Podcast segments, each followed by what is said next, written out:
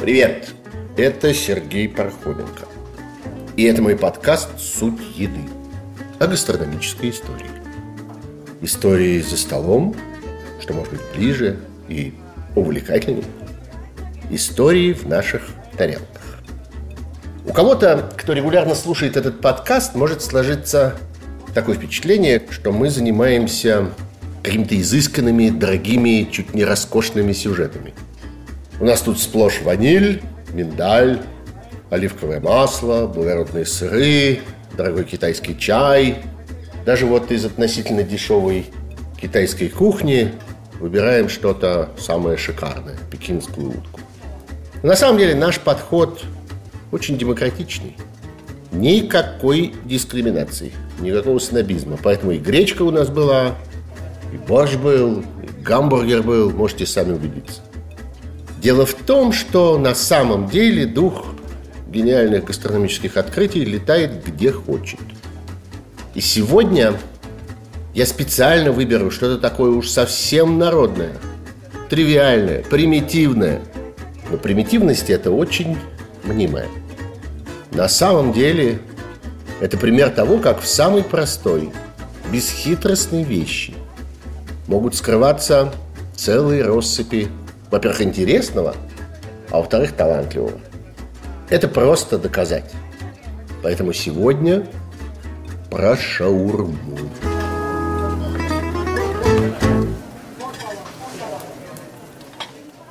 Только не надо на меня сразу кидаться с криками, что на самом деле она шаверма. Или там шаверма. Вы мне ничего не докажете, я вам ничего не докажу. В действительности это вещь, это явление, этот мировой гастрономический феномен имеет тысячу разных наименований. Я, например, первый раз с ним познакомился в 1989 году, больше 30 лет назад. Я приехал в город Париж первый раз в жизни. А когда я туда ехал, я вез с собой сокровенное знание, которое было мне передано друзьями, которые там раньше уже были. Про то, что на улице Сен-Дени, это одна из центральных улиц Парижа, есть такое место, где можно буквально за копейки попробовать поразительно вкусную, обильную, сытную и экзотичную еду под названием бифтек грек – греческий бифштекс. Приходишь туда, а там на длиннющем вертеле торчит вертикально огромный ком мяса, он жарится, с него срезают кусочки, собирают, мелко рубят и складывают или в такую овальную металлическую тарелку с большим количеством картошки, майонеза, капусты, лука, всяких салатов – или могут запихнуть в хлебную лепешку и понесешь с собой. 10 франков, как сейчас помню. Это было еще до изобретения евро, понятное дело. Одно евро, когда оно появилось, стоило 6 франков, то есть меньше 2 евро. Теперь чашки кофе в Париже за такие деньги не найти.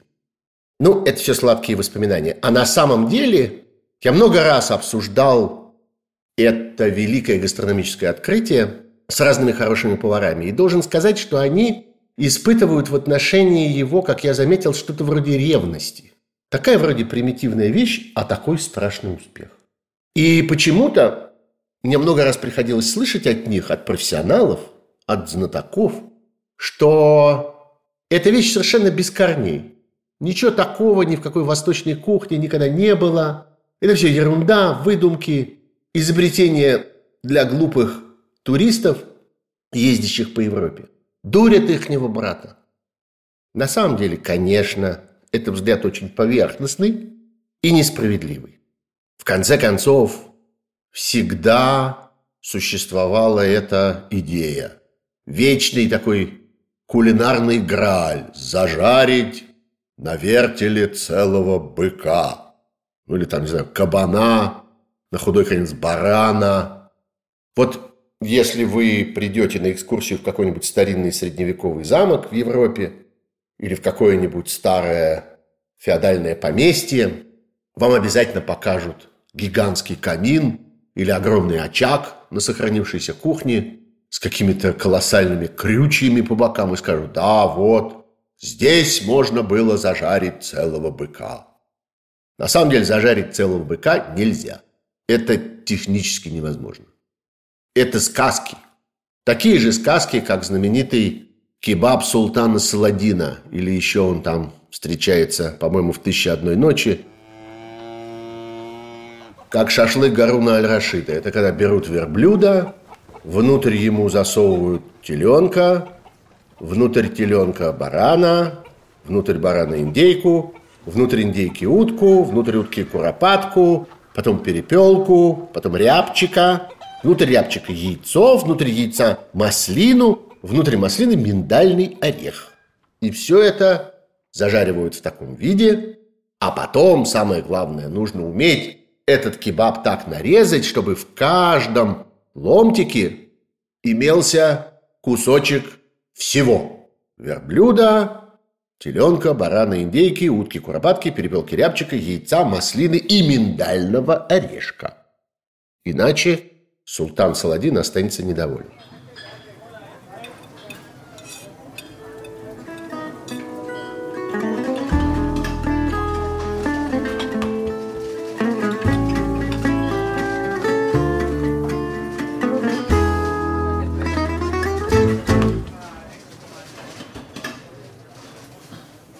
На самом деле попытка зажарить на вертеле кусок мяса толщиной, я не знаю, 30 сантиметров, кончается катастрофой. Мы это знаем просто из разных физических обстоятельств. Но для того, чтобы мясо зажарилось до состояния, скажем, вот то, что в ресторанах называется рэр, то есть там сильно с кровью, полусырое, ну, все-таки не совсем сырое. Его надо нагреть примерно до 60 градусов Цельсия. Если вы будете этого добиваться, крутя над огнем вот такой гигантский кусок или там действительно целую тушу, то прежде чем внутри у вас наберутся эти 60 градусов, снаружи все давно обуглится.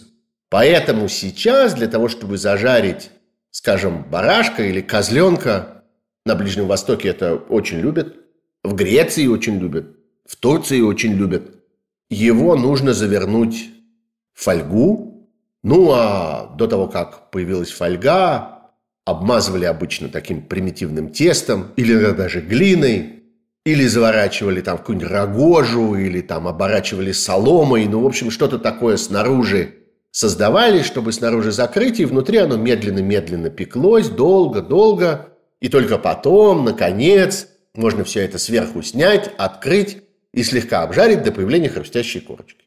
Но это не называется «я зажарил на огне барана». И очень быстро на Востоке, в Ливане, в Турции, в арабском мире, где приходилось устраивать какой-нибудь большой массовый гастрономический праздник, ну, не знаю, свадьбу или какое-нибудь религиозное празднество – Понятно же, что жарить целого барана просто на семейный обед никто не станет. Возьмут кусок мяса нужного размера, да и все. А вот когда много народу, тогда да.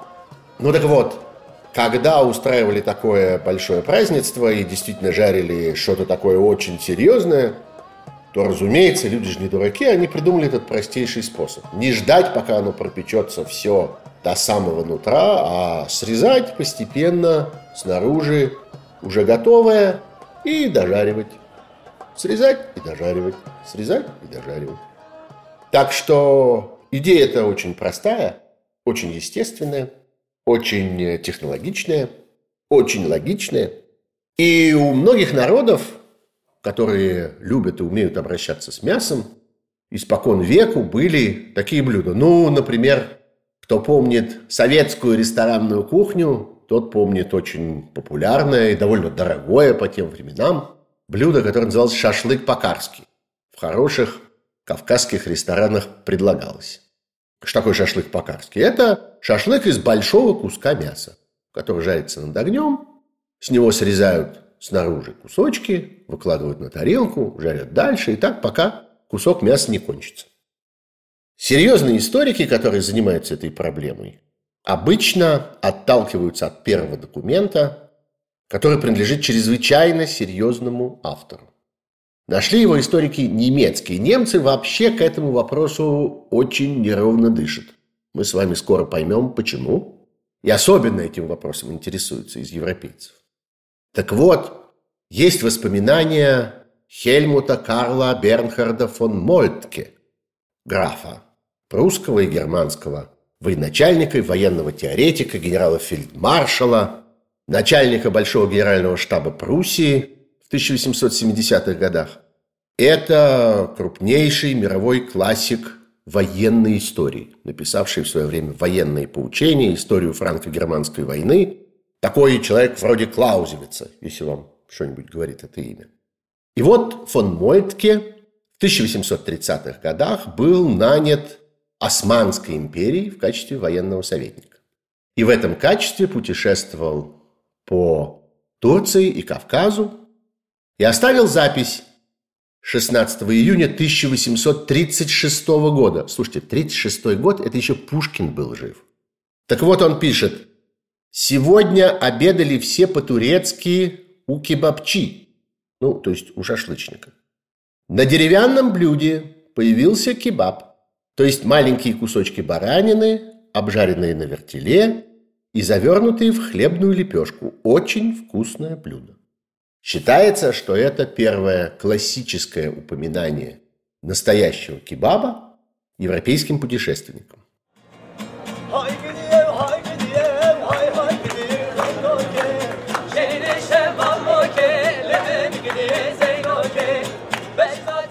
Чуть позже, считают историки, на этой ниве прославился знаменитый на всю Турцию повар по имени Хамди Уста – Жил он в городе Кастаману, это на севере Турции, возле современной Анкары. И вот он совершил поразительное открытие. Повернул шашлычный вертел. Обычно он располагался горизонтально, а Хамди Уста его поставил на попа, убив при этом сразу трех зайцев. Во-первых, сэкономил место для шашлычной лавки. Это важная была затея. Во-вторых, собрал весь сок, который стекает вниз по этому вертелу, постепенно смачивая весь большой кусок мяса или там целого барана, что у него там было нанизано, стекает, увлажняет его. А сверху можно расположить какой-нибудь жирный кусок, чтобы он плавился и сока было побольше. Ну и в-третьих, добился равномерного нагрева. Рядом развел костер, огонь поднимался вверх, облизывал каменную стенку, он сложил стенку из камней и глины. Она нагревалась и равномерно обогревала этот вертел. Он же, этот самый Хамди Уста, придумал в какой-то момент, что раз вертел торчит вертикально, можно на него нанизать много больших кусков мяса и в определенном порядке. Внизу что-то такое мясистое, но не жирное – а сверху все жирнее и жирнее. Сначала внизу мясо от ножки, сверху грудинку, наконец филе. И все это он, этот самый Хамди Уста, мариновал в разных специях. Все это описано гастрономическими историками, сохранено в качестве турецкого исторического наследия и закреплено, например, в официальном справочнике – по истории турецкого культурного наследия, которое несколько лет тому назад издало совершенно официально Министерство культуры Турции. И вот этот э, кебаб подавался с петрушкой и луком, ну, иногда с рисом и разными другими гарнирами, и память о нем навсегда сохранилась в турецких сердцах. Следующая историческая запись, примерно 25 лет спустя, это уже самый конец XIX века, город Бурса был признан столицей турецкого шашлыка. Это до сих пор существующий большой город, четвертый по размеру в Турции, он больше миллиона размером, город на берегу Мраморного моря, и вот все-таки репутация сохраняется в веках. И сегодня город Бурса – мировой центр производства всякой гастрономической техники для работы с мясом. Там есть знаменитая компания «Иноксан», которая обставляет просто половину ресторанов мира знаменитыми своими грилями, плитами, всяким оборудованием для кебабов, шашлыков и прочее, прочее. С 1980 года она там работает, и репутация ее непоколебима. В России, кстати, тоже. В очень многих ресторанных кухнях вы обнаружите вот это иноксановское производство. Так вот, в этой самой бурсе обнаружился повар по имени Искендер, ну, это довольно распространенное турецкое имя, но этот конкретный Искендер был какой надо Искендер. Он изобрел Искендер кебаб. До сих пор вы можете его встретить в большинстве турецких ресторанов, больших, маленьких, серьезных, со столами и скатертями и всяких забегаловок.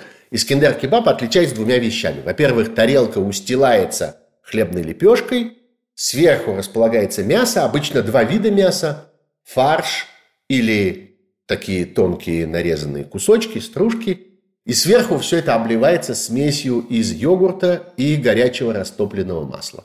Очень вкусно, очень советую. Обычно это, кстати, одно из самых дорогих блюд в ассортименте турецкого ресторана, но уж не постесняйтесь, не поскупитесь.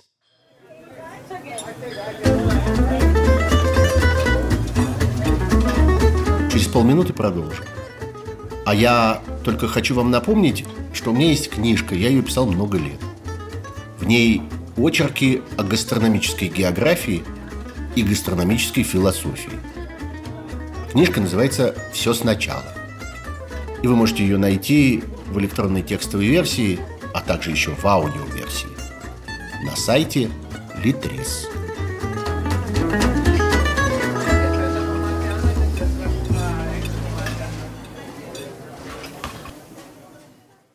И вот этот самый Искендер Кебаб сделался знаменит на всю Турцию.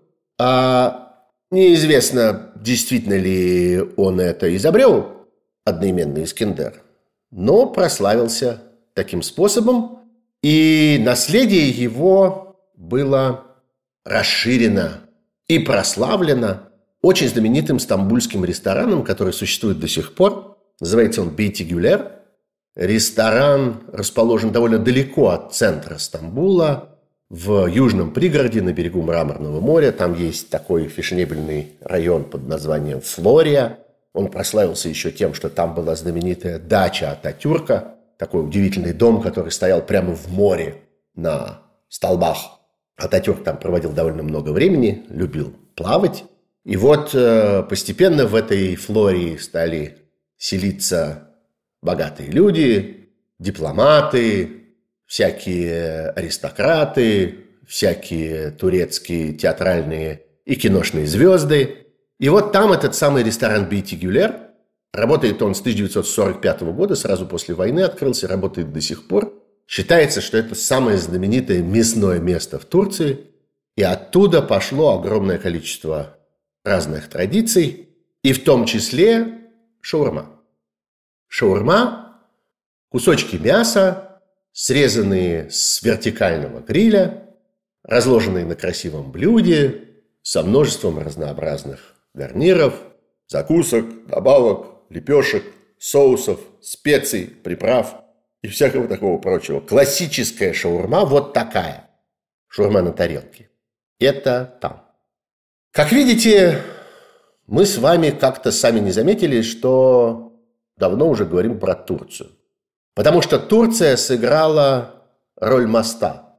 Турция оказалась тем местом, в котором восточная, арабская, ливанская, сирийская, персидская и всякие прочие очень богатые гастрономические культуры начали перебираться в Европу. Перебираться вместе с людьми. И перебираться не куда-нибудь, а прежде всего в Германию. Вот тут надо поговорить об одной историко-политической эпопее, которая, в общем, оказалась результатом Второй мировой войны. Дело в том, что в 50-х и в 60-х годах, в начале 60-х годов, в Западной Германии сложилась очень сложная ситуация с рабочей силой. Там произошло знаменитое германское экономическое чудо, которым Германия обязана великому реформатору Людвигу Эрхарду, и стала ощущаться большая нехватка рабочих рук. К тому же, после того, как в августе 1961 года Германия была разделена пополам стеной, нарушился естественный переток рабочей силы, потому что до того люди постепенно двигались из Восточной Германии в Западную по мере того, как именно в западной части развивалась промышленность и требовалось все больше и больше рабочей силы. Вот это стало невозможно, и в какой-то момент германское руководство поняло, что с этим надо что-то делать, и, видимо, надо приглашать гостей. Их так и назвали гостевые рабочие. С тех пор мы знаем, кто такие гастарбайтеры. Теперь это вполне уже и русское слово.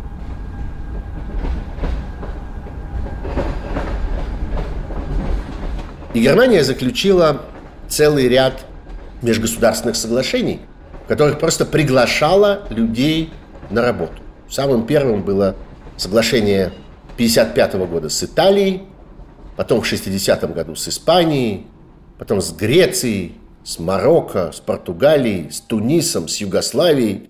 Прямо вот приглашали людей работать в Германию. И среди этих договоров был самый большой, он был подписан 30 октября 1961 года, всего через два месяца после строительства этой ужасной стены, это был договор с Турцией. По первому договору предполагалось, что рабочие приезжают в Германию временно, всего на два года.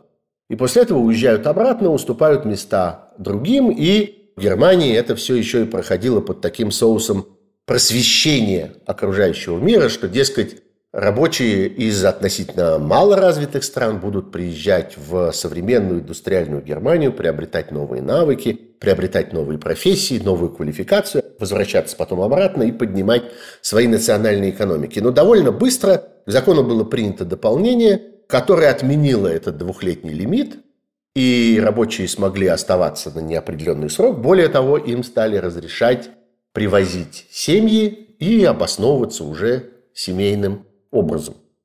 Сегодня в Германии живет больше 4 миллионов выходцев из Турции, ну, либо людей, которые приехали из Турции, либо детей тех, кто приехал из Турции. И это по меньшей мере 5% населения. Так что турецкая культура, и в том числе турецкая гастрономия, стала в Германии играть очень большую роль. И одно из важнейших событий произошло на границе 60-х и 70-х годов. Самая распространенная версия заключается в том, что в 1972 году некий турецкий молодой человек, предприниматель, на свой страх и риск открыл имбис, то есть э, закусочную, напротив крупнейшего железнодорожного вокзала западного Берлина – Zoo Station, то есть э, зоопарк. Звали его Кадир Нурман, и официально он считается изобретателем донер-кебаба. Что такое донер-кебаб? Что он, собственно, изобрел? Он не изобрел блюдо, он не изобрел технологию, он не изобрел способ жарки. Он даже не изобрел техническое устройство для того, чтобы жарить мясо. Он изобрел форму подачи. На ходу в лепешку, которая в свою очередь обернута фольгой, чтобы не капало на ботинки, запихнуть эти кусочки только что срезанного свертела, только что пропекшегося мяса. У него была в основном телятина, это был такой первичный э, его донор-кебаб. Потом он стал расширять ассортимент, добавил и курицу, баранину, никакой свинины, конечно, он же турок, мусульманин. Так вот, э, в лепешку, которая завернута в фольгу, засунуть эти кусочки мяса и сверху лук и немножко петрушки. И все. Есть, правда, альтернативные версии. 1971 год, то есть на год раньше, чем Кадир Нурман, кажется, турецкий гражданин по имени Махмуд Айгун открыл в Крёцберге, это один из районов тоже Берлина ресторан под названием «Хасир», и там предлагал два варианта кебаба. Один на тарелке, другой в лепешке. Один на месте, другой с собой. И, наконец, есть третья версия. 1969 год. Еще на два года раньше. Человек по имени Невзат Салим, опять турок, открыл ресторан в городе Рётлинген. Это на юге Германии, недалеко от Штутгарта. Открыл ресторан, и там, на центральной площади, во время всяких городских праздников, гуляний, ярмарок, предлагал засунутый в булку турецкий кебаб. Ключевое слово «булку». Беда заключалась в том, что, похоже, этот самый Невзат Салим сделал свое поразительное открытие раньше времени. Дело в том, что тогда еще, в 1969 году, в Германии не так развито было производство турецкого хлеба, лепешек.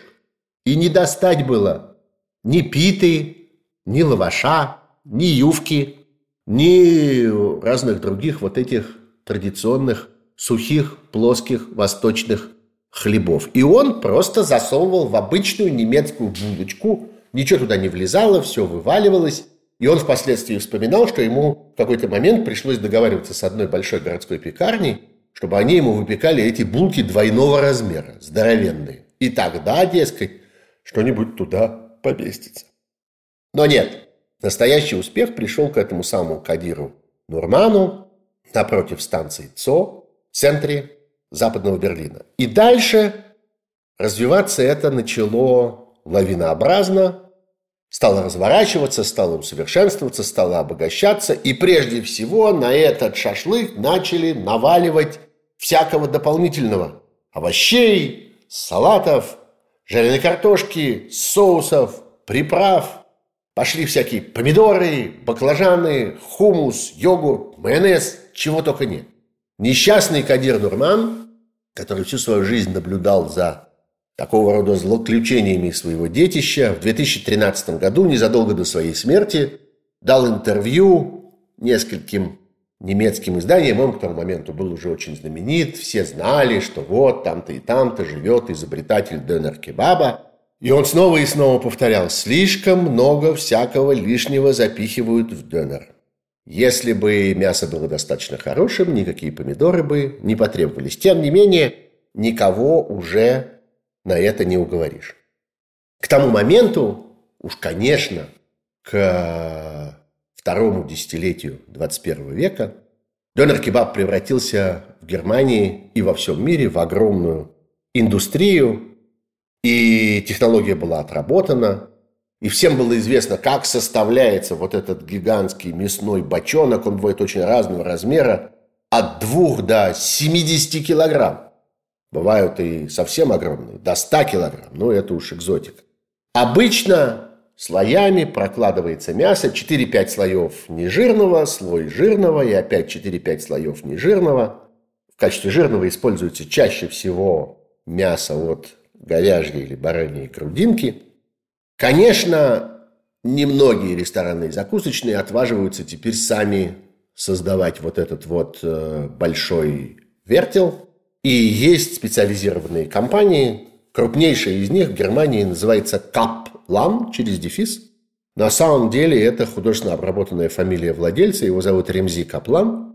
В 1991 году он открыл свою первую закусочную, а потом довольно быстро понял, что основной бизнес не в том, чтобы продавать людям готовую еду, а в том, чтобы продавать другим рестораторам полуфабрикат. И сегодня он снабжает только в Берлине больше тысячи торговых точек вот этими вот своими знаменитыми огромными донорами.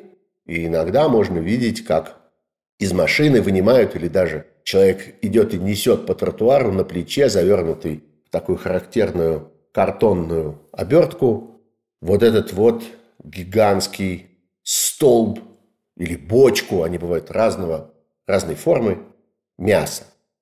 И последнее время там все больше и больше применяется индейки, все больше и больше говядины, хотя первоначально видов было два – телятина или баранина.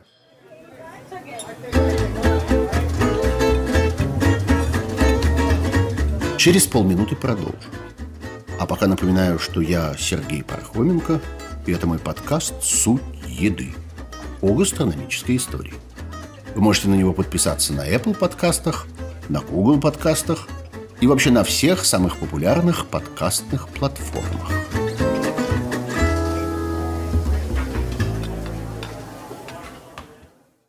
Постепенно Германия разрабатывала специальное законодательство по этому поводу. Орднунг здесь знаменитый германский очень пригодился. Уже в 1989 году была утверждена Берлинская маркетинговая конвенция для мясного продукта донер-кебаб. И там впервые было твердо установлено, как он должен был быть устроен, что в нем может быть, что могут, кроме мяса, содержаться там соль, специи, лук, масло, молоко и яйца. Но главное, что было там ограничено, это соотношение цельного мяса и фарша. Потому что довольно быстро все эти э, кебабщики поняли, что проще всего лепить этот донер из огромного кома фарша.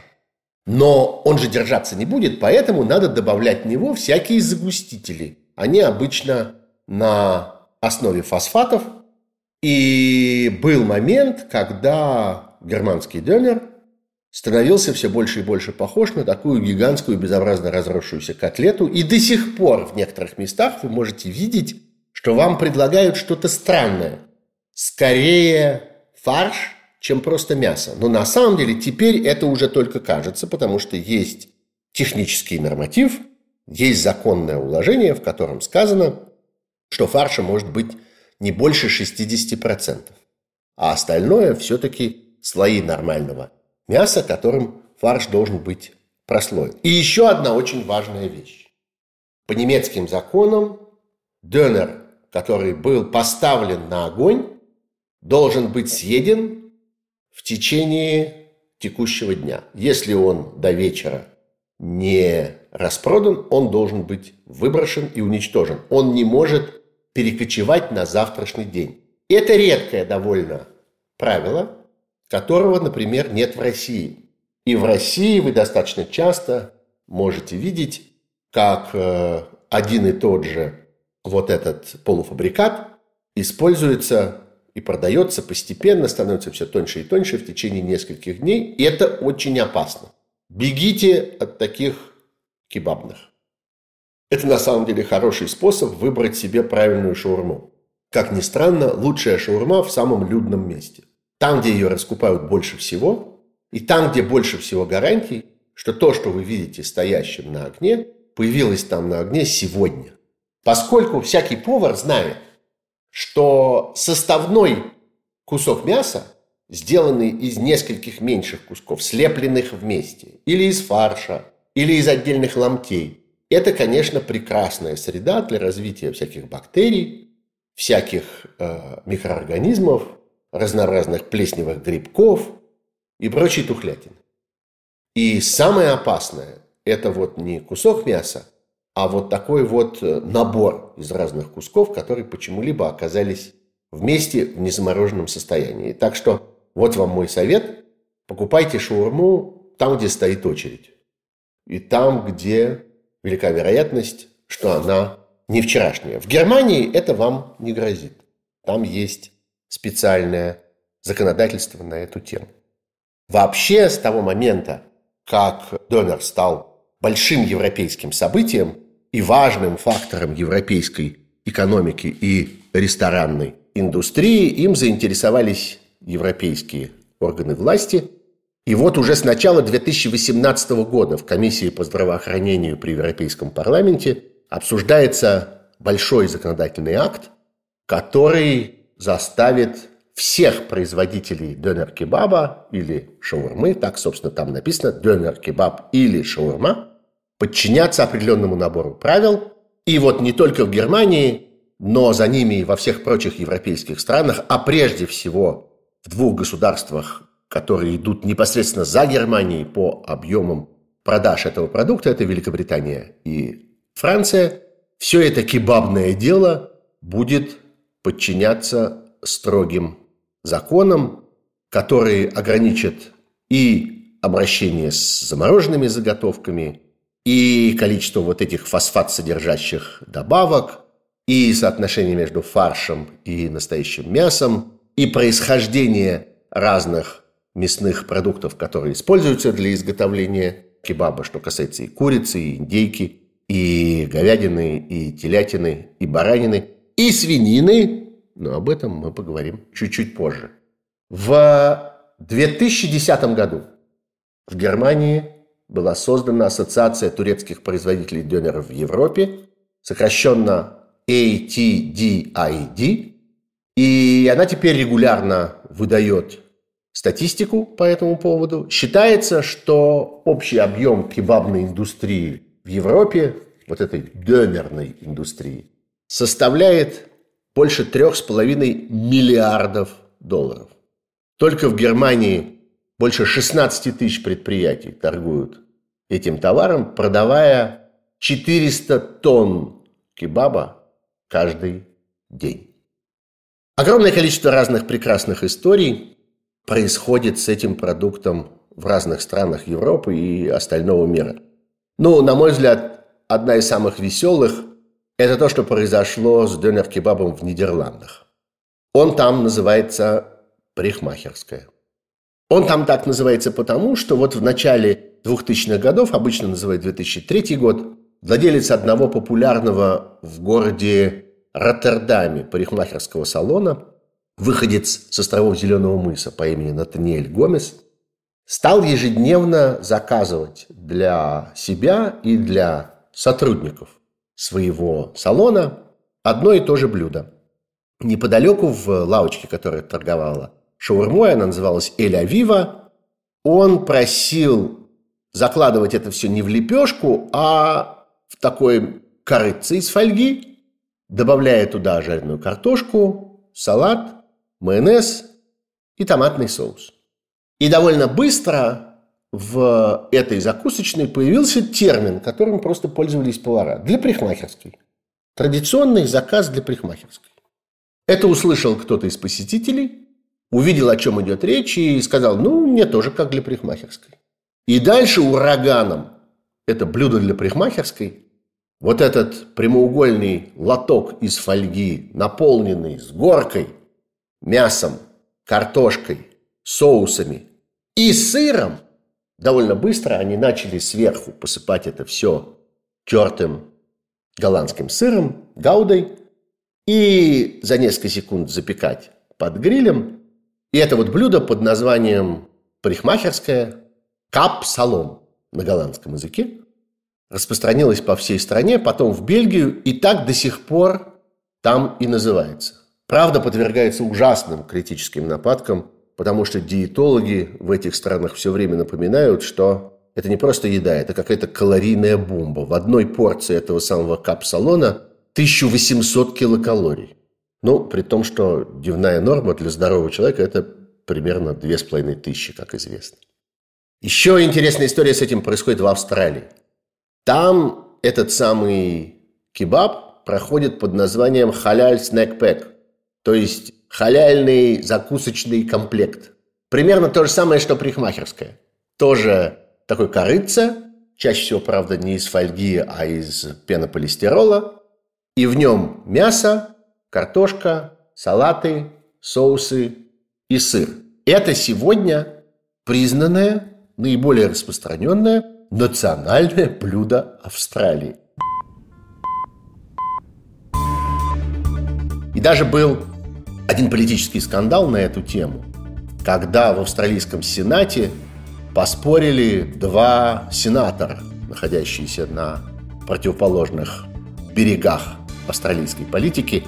Один очень популярный сенатор индийского происхождения по имени Сэм Диастари, а другая очень тоже знаменитая австралийская политическая дама по имени Полин Хенсон. Это такая австралийская Марин Ле Пен. Она создала и возглавила крайне правую националистическую, часто даже обвиняют ее в фашизме и в расизме, партию под названием One Nation. Так вот, этот самый Сэм Диастари публично предложил Полин Хэнсон отправиться с ним вместе в закусочную и попробовать халяль снэкпак, потому что настоящий австралийский парламентарий должен любить настоящую австралийскую еду. Ну и она отказалась. Сказала, что она халяльными продуктами не пользуется и вообще не понимает, зачем они, и вообще не уважает людей, которые, значит, обманывают своих клиентов тем, что предлагают им товары вот с этой маркировкой халяль. Это был огромный скандал, и было признано австралийской прессой, что таким заковыристым способом Полин Хенсон в очередной раз высказалась за дискриминацию исламского населения Австралии, которое там довольно многочисленно. Свои, конечно, заморочки, если уж говорить обо всяких религиозных ограничениях и осложнениях, с кебабом в Израиле, потому что, конечно, по правилам кашрута в одном блюде не могут соединяться мясные и молочные блюда, что исключает традиционные соусы для донор-кебаба, которые обычно делаются на основе йогурта. В Израиле вы ни за что не получите йогуртового соуса, а получите чесночный соус, который делается на основе майонеза, ну и всякие томатные острые подливки, которых там тоже множество.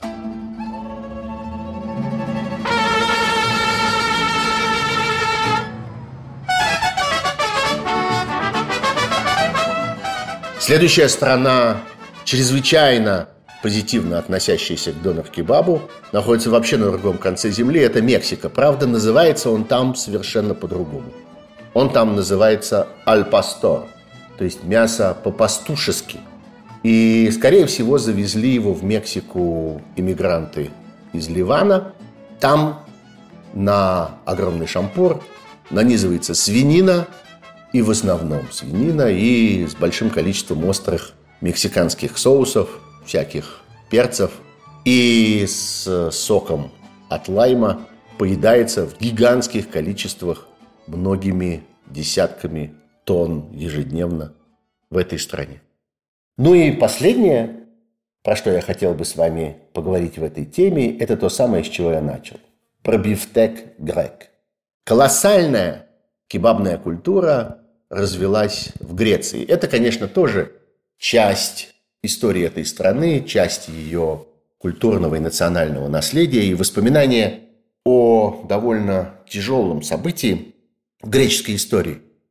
1922-23 год – это то, что греки называют анатолийская катастрофа. Изгнание греческого населения с турецкой территории в Малой Азии. Полтора миллиона греков тогда вынуждены были бежать из Турции, их в массовом порядке вывозили пытались в Греции как-то пристроить, но не могли найти им работу, не могли найти им жилье. Вокруг больших городов образовались целые трущобы, люди бедствовали, голодали и впоследствии отправились куда-то дальше по Европе, либо именно тогда отправились в Америку и в Австралию. Очень большая греческая диаспора в этих двух странах – сегодня, ну, навстречу им из Греции в Турцию были переселены полмиллиона турок. Это была такая встречная этническая чистка, которую организовал Мустафа Кемаль Ататюрк.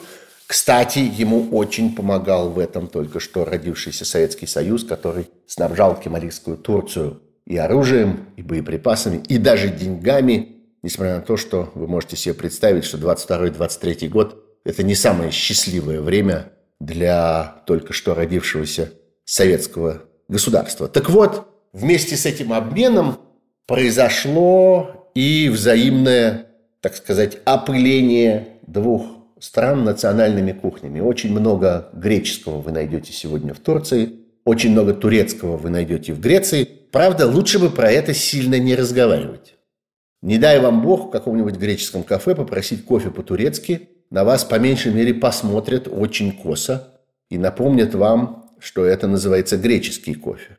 Ну и, соответственно, в Турции вряд ли вам где-нибудь предложат фету, греческий сыр, но зато весело отзовутся на панир, который ровно то же самое.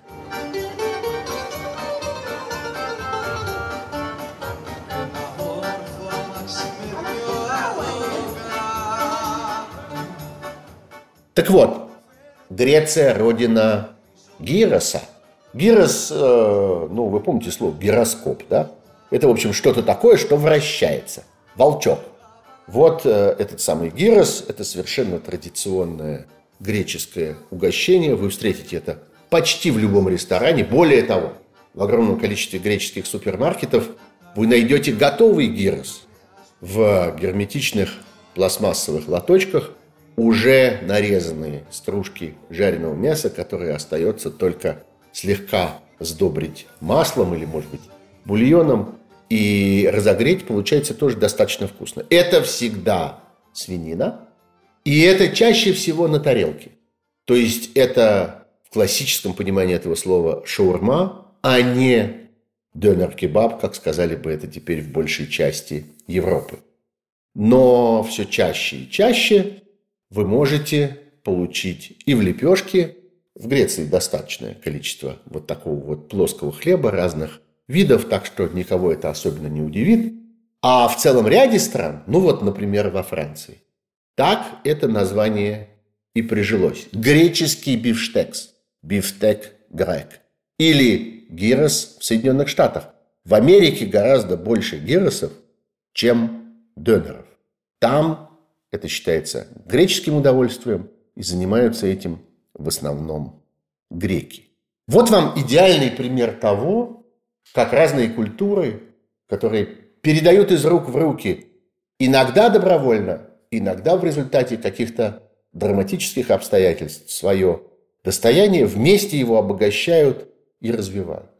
И вот древняя восточная традиция обращения с мясом. Нанизать что-нибудь на большой шампур и срезать по мере готовности. Превратилась в новейшую современную традицию скоростной еды на ходу. Человеческая цивилизация потребовала этой метаморфозы и получила ее. Это невозможно на медленном, задумчивом, жарком Востоке, но совершенно необходимо на скоростном, бешеном, энергичном Западе. Вот так Америка и Европа создали донер из шаурмы.